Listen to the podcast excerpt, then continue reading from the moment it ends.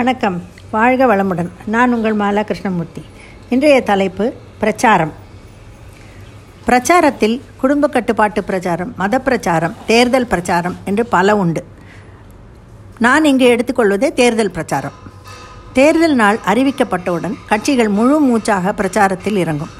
இந்த பிரச்சாரம் என்பது ஒரு கருத்தை அதை பற்றி அறியாதவர்களுக்காக விரித்தும் தொகுத்தும் அவர்களுக்கு பற்று கொண்டு ஏற்குமாறு கருத்தை பரப்பும் ஒரு செயல்முறையாகும். சில நேரங்களில் இவை ஓர் உள்நோக்குடன் ஒரு சார்பு பார்வையை நிலைநிறுத்த முயலும் கருத்து பரப்பு முறையாகவும் இருக்கும்.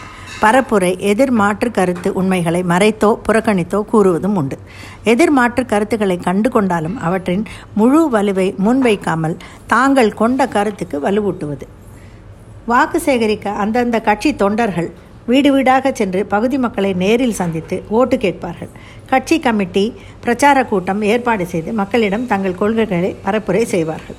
அந்தந்த கட்சி தலைவர் பேசி மக்களிடம் வேண்டுகோள் வைப்பார்கள். தெரு தெருவாக ஸ்பீக்கர் ஃபோனில் பேசிக்கொண்டு ஓட்டு சேகரிப்பார்கள். அப்புறம் வானொலி விளம்பரங்கள் தொலைக்காட்சி பத்திரிகைகள் மீடியாக்கள் நட்சத்திர பிரபலங்கள் மூலமாகவும் பிரச்சாரம் செய்வதுண்டு. நோட்டீஸ் அடித்து சுவரில் ஒட்டுவார்கள். பெரிய பெரிய பேனர்கள் வைப்பார்கள். கட்சியின் மூத்த தலைவர் பிரச்சாரம் செய்ய வருகிறார் என்றால் தொண்டர்கள் அதை விழா போல எடுத்து செய்வார்கள். சாப்பாடு கூட போடுவார்கள் என்று கேள்விப்பட்டிருக்கிறேன். பரப்புரைக்கு ஆளாவோரில் ஒரு சிலரால் உண்மையை பகுத்துணர முடிந்தாலும் பெரும்பாலானோர் பரப்புரை எவ்வாறு தங்களை மாற்றி அமைக்கின்றது என்பதை உணர்வதில்லை. அரசாங்கத்தின் நலத்திட்டங்கள் கொள்கைகள் அரசாங்க அறிவிப்புகள் போன்றவைகள் அரசாங்க அறிக்கைகளில் இடம்பெறுகிறது. இதன் மூலம் மக்களிடம் விழிப்புணர்வையும் செய்தியையும் கொண்டு சேர்க்கிறது. தகவல் பரவலாக்கம் என்பது பிரச்சார தூண்டுதல்களாக மாறும்போது மட்டுமே அது பிரச்சாரமாக மாறும்.